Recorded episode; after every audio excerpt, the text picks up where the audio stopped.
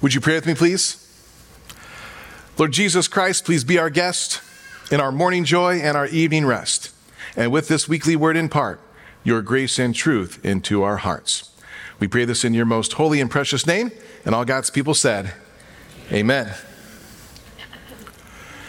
This is the final week of our summer sermon series on reflecting on the book of Galatians, and we are in Galatians chapter 6. If you want to fire up your smartphone, tablet, or device, swipe over to, from the socials to the Word of God, that would be great.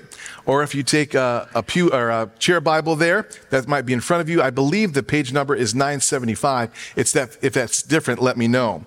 Uh, Galatians chapter 6, we'll be referencing those verses a little bit later in the message. The title of the sermon this morning for you is I don't want to judge you, but dot, dot, dot. And uh, many times when we've heard that kind of a phrase, harsh criticism of a very judgmental nature follows. As Ralph Waldo Emerson quips, we judge others by their actions, we judge ourselves by our intentions. And how true that can be sometimes with ourselves and our relationships with others. And really, human nature is to judge a lot of things. We do this almost automatically. We judge everything.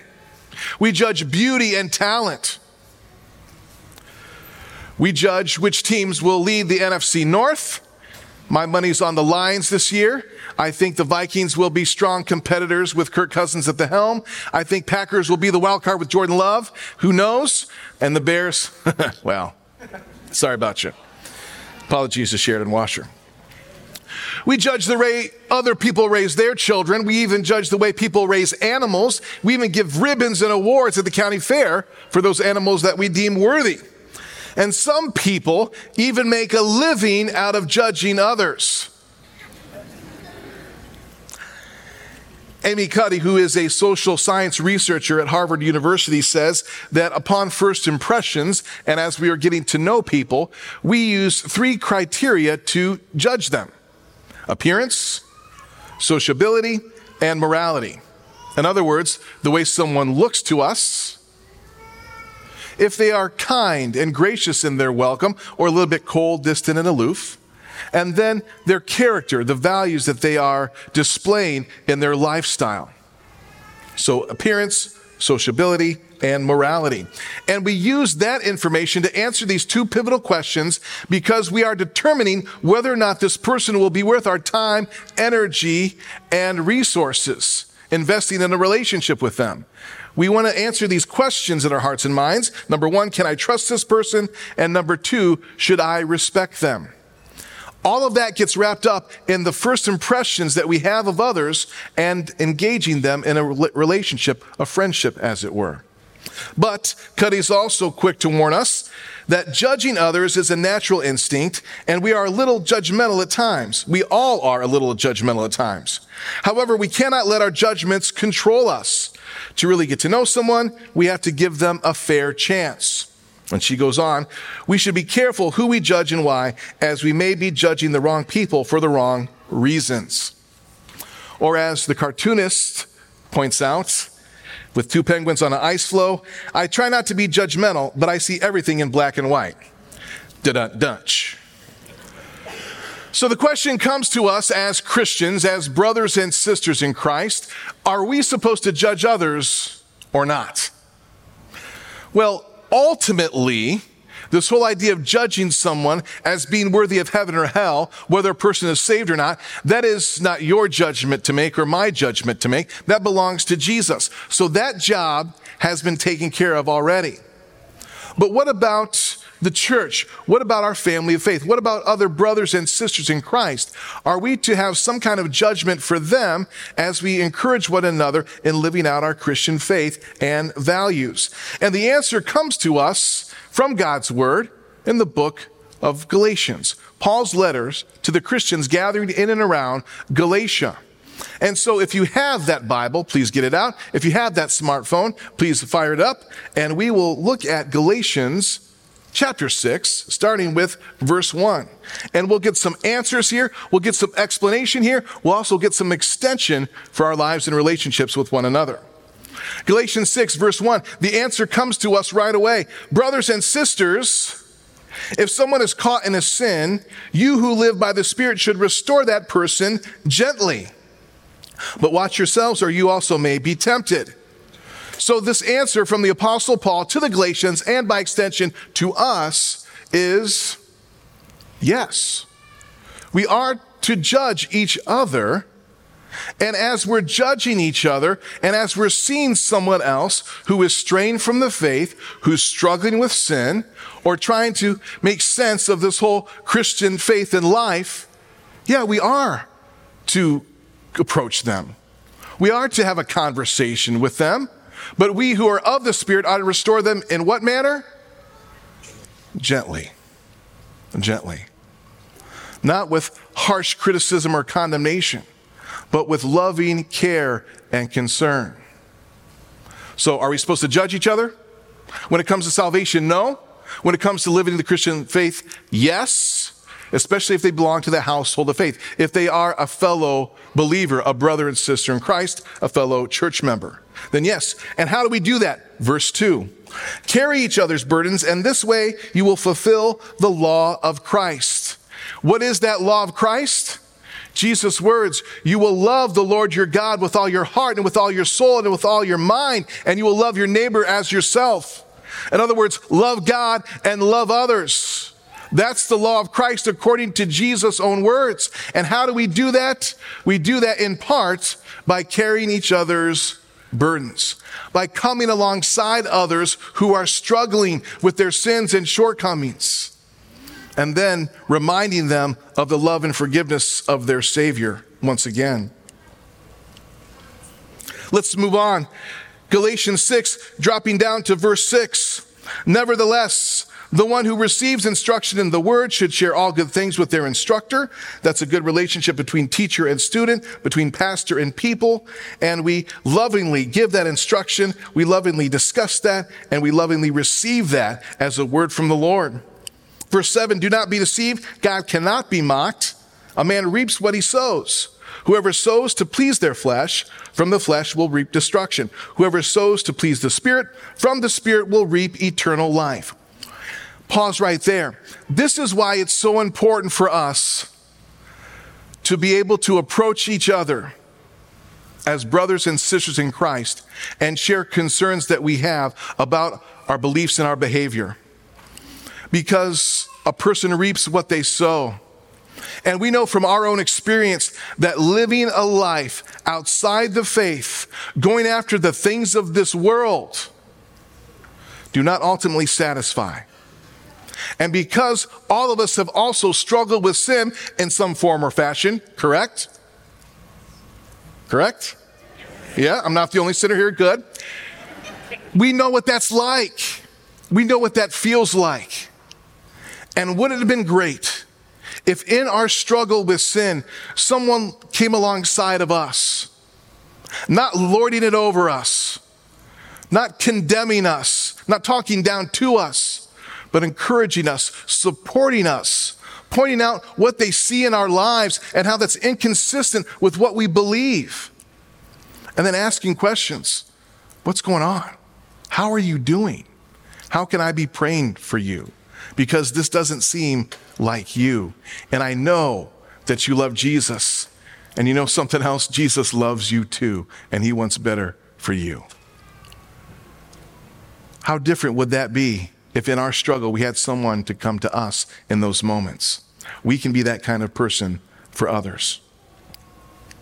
Verse 9, let us not become weary in doing good, for at the proper time we will reap a harvest if we do not give up.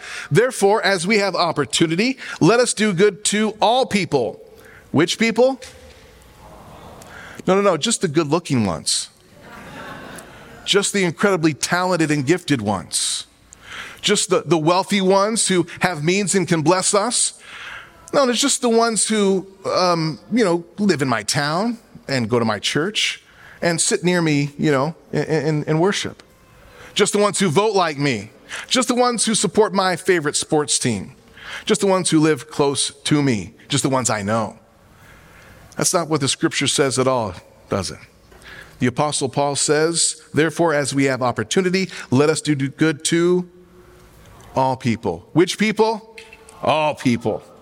Especially to those who belong to the family of believers. That's you and that's me, that's us together. So, yes, we're to be good to others, but we're also to be good to others who are straying from the faith, who are struggling with the faith, and who are trying to figure out what's right and what's wrong for their lives. This is something that we need to take note of as the Christian church because I think over the decades, somewhere along the line, we have disconnected from the culture. We have lived our Christian lives. We've gathered together as God's people and good for us. But somewhere along the line, other people did not want to connect with us or consider who Jesus Christ is because of our witness or lack thereof to them or because the witness we were offering was harsh, critical, or judgmental. If we love each other as Christ loved and laid down his life for the church, if we receive the love and forgiveness of Christ and share that love and forgiveness with others as a body of believers, wouldn't that be more inviting to others to consider who we are and what we believe and who this Jesus is? And to consider his claims as the true Son of God and the Savior of the world. So many times, folks are not joining the local church. They're not coming to worship. They're not opening up their Bibles because they see our behavior. They see our division. They see our bickering and they see our judgmental natures coming through more so than the love of God that is in Christ Jesus our Lord. And because of that, some of them might be looking at a Christless eternity. And that's very serious. And that should cause us to reflect, to repent, to receive the forgiveness that Christ won for us on the cross, and then to be restored and renewed as God's people, to reach out and connect more people to Jesus through our attitude and our actions and the way that we love each other. See how they loved each other. And in so doing, invite other people into a closer relationship with Jesus Christ, our Lord. Amen? Amen. The sermon's not over yet, though.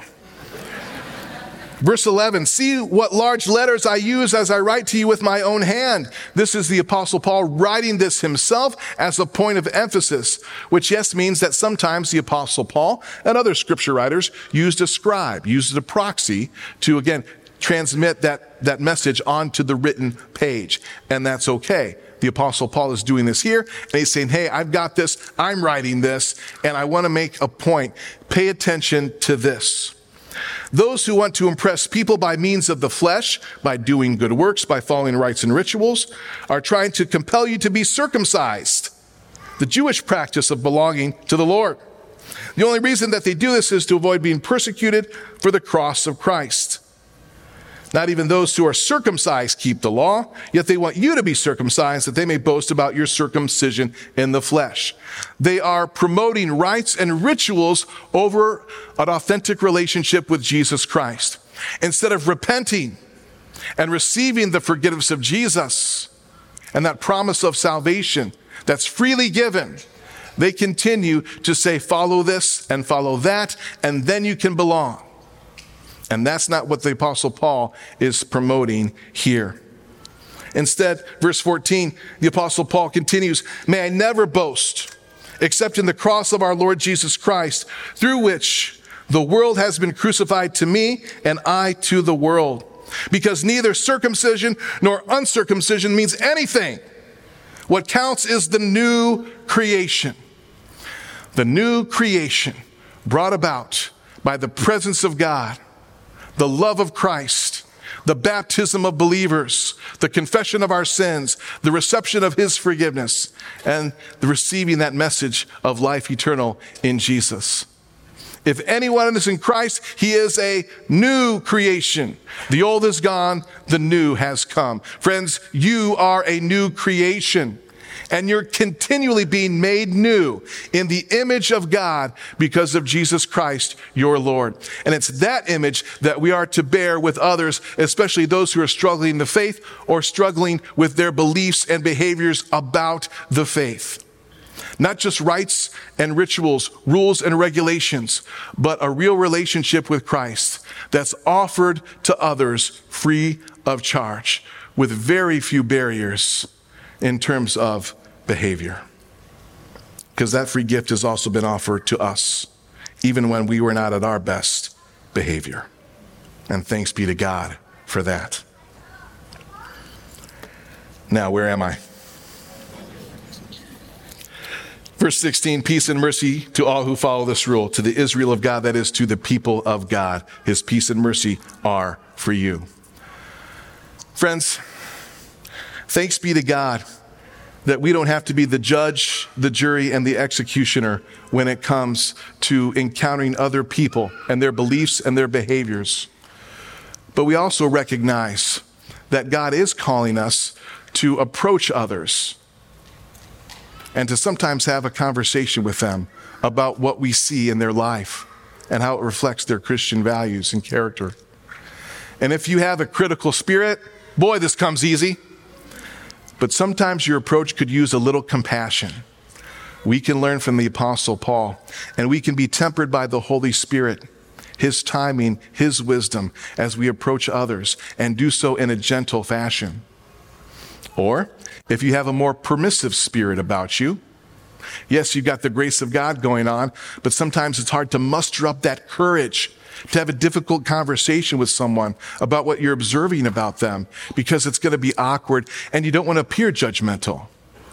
The Holy Spirit can give you the timing and the wisdom and the words to use so that you can have a meaningful conversation and approach them with loving care and concern and point them point to what you're seeing versus what you know they believe. But in so doing, the body of Jesus Christ is strengthened, God is glorified, and together we get to repent of our sins, receive forgiveness from the Lord, and fall at the foot of the cross of Jesus Christ. Because ultimately, that's where all of our sins belong. At the foot of Jesus Christ, our Lord and Savior. So He can forgive us, He can renew us, He can restore us, and He can reconcile us in our relationship with God the Father and with each other. Friends, as we close the sermon series, uh, it's already up on the screen here. This is actually a quote from Martin Luther and his commentary on Galatians chapter 6, the chapter that we've read a few times this morning. We'll give Luther the last word. He begins this quote with these words The kingdom into which you have been called is not a kingdom of fear and sadness, it is a kingdom of confidence and happiness. Not fear and sadness, confidence and happiness. So if you see your brother in terror because of a sin of which he has been guilty, run to him, extend your hand to him in his fallen state, and comfort him with the sweet words in a spirit of gentleness, not of zeal for righteousness or cruelty. That's pretty good for Martin Luther because we know Luther could get excited about a lot of things. But here Luther is prescribing gentleness and mercy and grace not a zeal for righteousness or cruelty. Friends, may it be for us as God's people, even as we reach out to those in need and those who maybe are far from the faith or believe or behave differently than we do. And may they know that we're Christians, that we're followers of Christ by the love that we display with each other, but also with them. And all God's people said, Amen. Amen.